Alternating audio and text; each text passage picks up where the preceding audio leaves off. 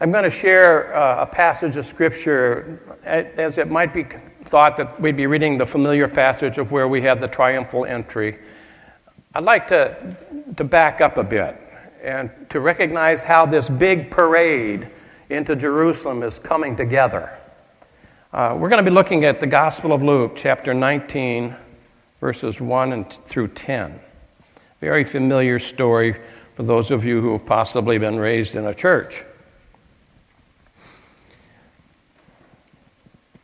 He entered, he, uh, he entered Jericho and was passing through. Behold, there was a man named Zacchaeus. He was a chief tax collector and was rich. And he was seeking to see who Jesus was. But on account of the crowd and because he was short in stature, he could not see him. So he ran on ahead and climbed up into a sycamore tree to see him for he was about to pass that way. And when Jesus came to that place, he looked up and said to him, Zacchaeus, hurry, come down, for I must stay at your house today. So he hurried and came down and received him joyfully. And when they saw it, they all grumbled. He has gone to be, the, to be the guest of a man who is a sinner.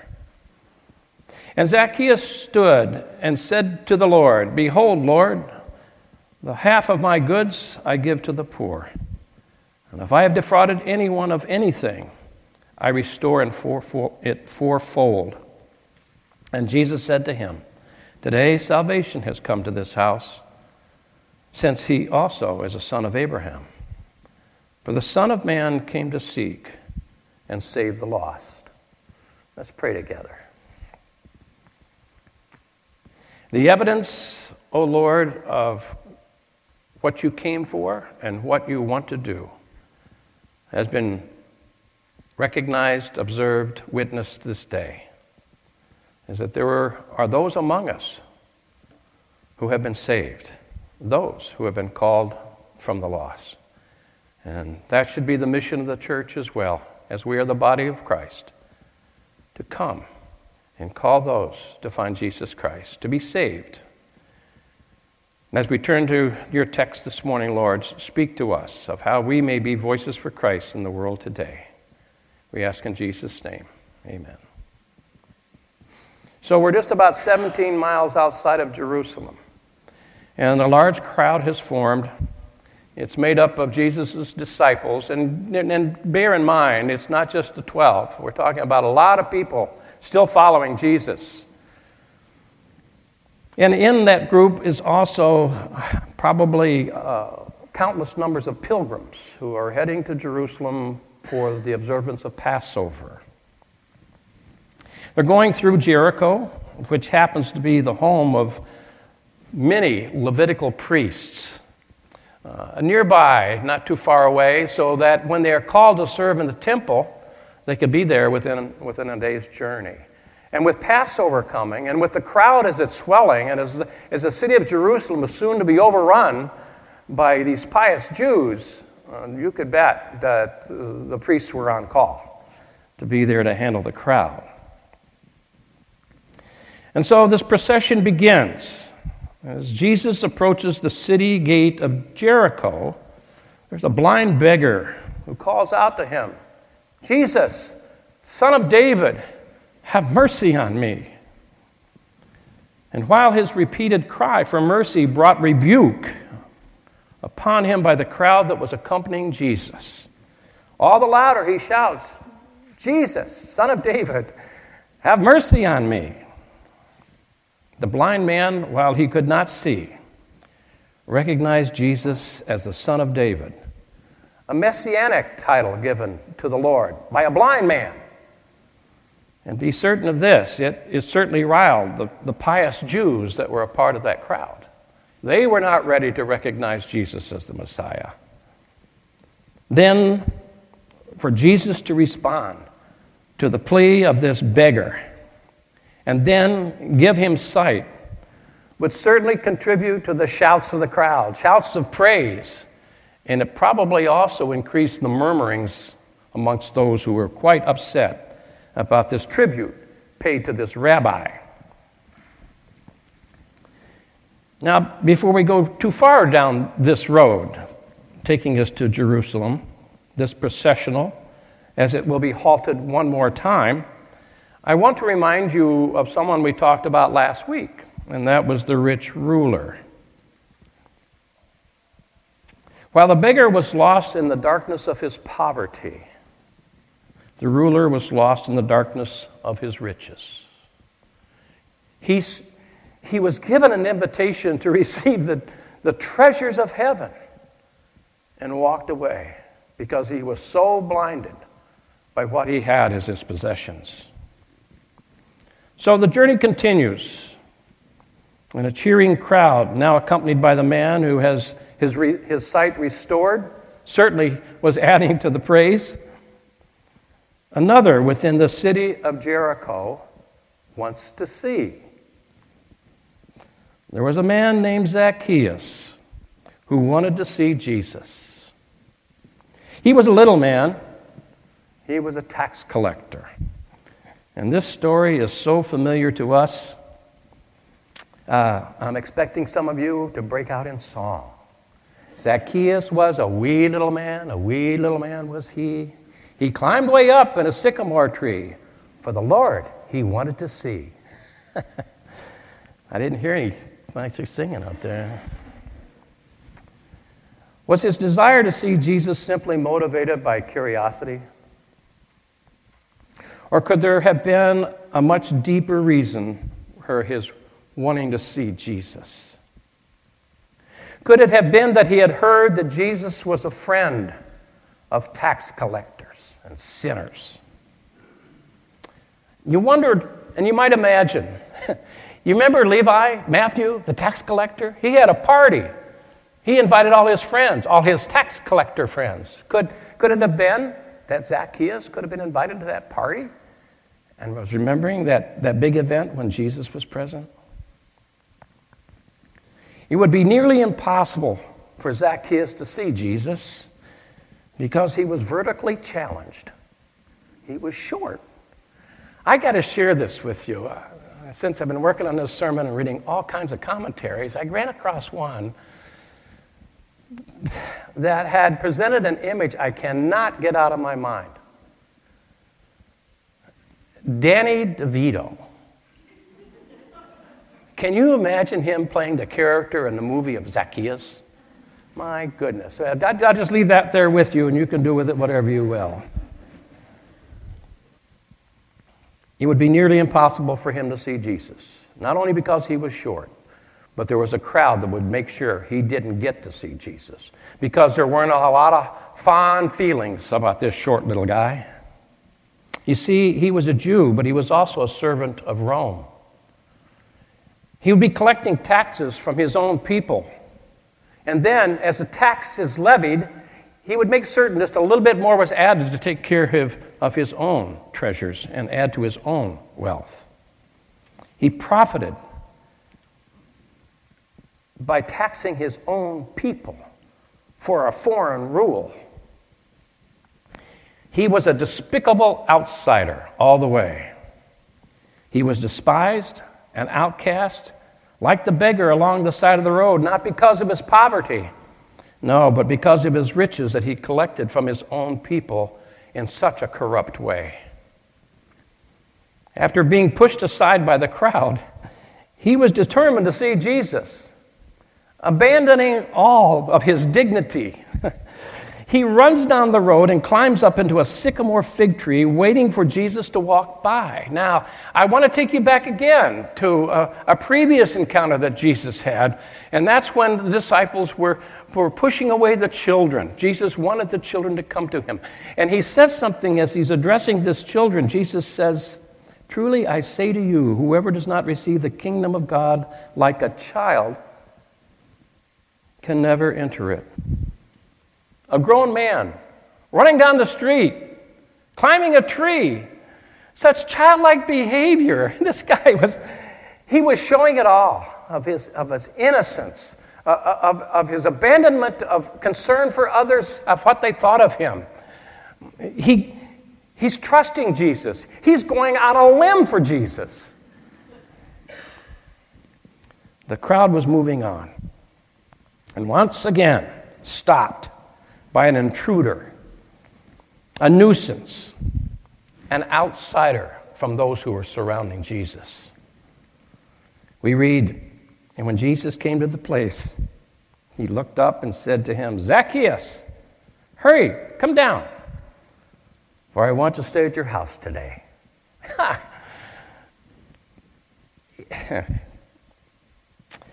and as the Savior passed his way, he looked up in the tree and he said, Zacchaeus, you come down, for I'm going to your house today, for I'm going to your house today. Let's sing it together. No, I'm just kidding. This is the only place in the Gospels where Jesus invited himself into the home of another. Jesus was always ready to accept the invitation as it would be extended to him to enter into the home or into the life of someone. You know, you think about it for a minute. If, if, if there was one that should never have been saved, it has to be Zacchaeus. Hmm. But his jubilant response to be called by name and then to be able to host the one that he first wanted to see and now can have him in his own home for his own time with the rabbi that has been talked about by so many. Jesus calls him by name and to hear his name covers all the other insults that are still being murmured out there publican, tax collector, sinner. It doesn't faze him one bit. He hurried and came down, received him joyfully. Once more, look back a little ways. Remember that rich young ruler who sadly declined Jesus' invitation to follow him? Jesus said, seeing that he had become sad, he said, How difficult it is for those who have wealth to enter the kingdom of God. For it is easier for a camel to go through the eye of a needle than for a rich person to enter the kingdom of God. Those who had heard it said, Then who can be saved? But he said, What is impossible with man is possible with God. I want you to recognize something here, folks. The people in Jericho that day, and the crowd that pushed Zacchaeus aside, and the ones who asked, Then who can be saved? witnessed a camel going through the eye of a needle. A miracle took place. Those tongue wagglers hanging around had to bear the news that Zacchaeus was received by Christ. Zacchaeus stood up and said, Behold, Lord, that half of all my goods I give to the poor. And if I have defrauded anyone of anything, I restore it uh, fourfold. What is impossible for man is possible for God. He was a testimony of his readiness to follow Jesus. It was a public confession of sin, an evidence of repentance. He announced that he would voluntarily give up half of all that he owned to the poor and repay fourfold all those that he had defrauded any time. He publicly wanted people to know that the time that he had spent with Jesus Christ changed him forever. His life has been changed, he has been saved. There's a, a, commentary that I have referred to often as we've been working through the book of Luke, written by uh, Kent Hughes. And I want to share this thought that he, he poses here. He writes Jesus' repeated emphasis is that though generosity is not the means of redemption, it is an evidence of redemption. In fact, generosity and giving are pillars of discipleship. No one truly follows Christ who has not learned how to give. I think we got a follower here, Zacchaeus was ready to cash it all in. Then Jesus said to Zacchaeus and all those others out there that were listening, still hanging around to see what was going to happen Today, salvation has come to this house, since he is also the son of Abraham. The Son of Man came to seek and to save the lost. While Zacchaeus wanted to see Jesus, Jesus was seeking him. Lost in his lonely, destructive world of greed and corruption, Jesus saved him. As salvation has come to Zacchaeus, it has also come to Lewis and Hannah. And with that, we rejoice. As Zacchaeus surrendered his life to Christ, we have witnessed the same this morning as Hannah and Lewis have surrendered their life to Christ. As joyous as they are in making this life changing decision to follow Jesus, may we also have the same joy in our hearts as we recall when we too were sought by Jesus, and we too were called by Jesus, and we too were saved by Jesus. If there's anyone here this morning that hasn't had that encounter of the one who brings us new life, before you leave today, whether it's after the service or after lunch or any time at all, you, you, you want to have the same opportunity to experience a joy, an everlasting, a life changing joy, I'd be glad to talk with you. Uh, if it isn't convenient today, um, golly, I guess, how do I give you my phone number? I mean, you know, I want to stay with you and stay in touch with all of you.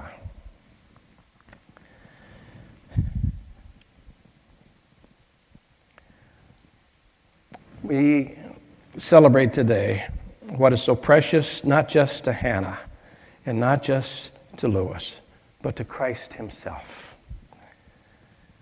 We celebrate today what has again been reason for rejoicing in heaven itself. We celebrate today new life found in Christ.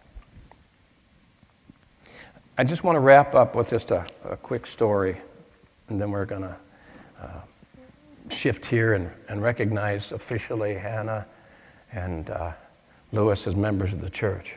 Um, I told a gentleman one time, uh, a man who was crippled, a man who was confined to a walker, a man who had uh, palsy, a man who didn't have family, that when he made the decision to follow Christ, he came to me and said he wanted to be baptized. And I said to him, I said, That's wonderful. That's so exciting. But I just want you to know something. Baptism, all baptism is, is a public profession of faith in Jesus Christ. That you have made that decision and you want to follow him. And following him in baptism is an example that he has set before us. But by you making that decision to following Jesus Christ, you are saved. It's not dependent upon baptism.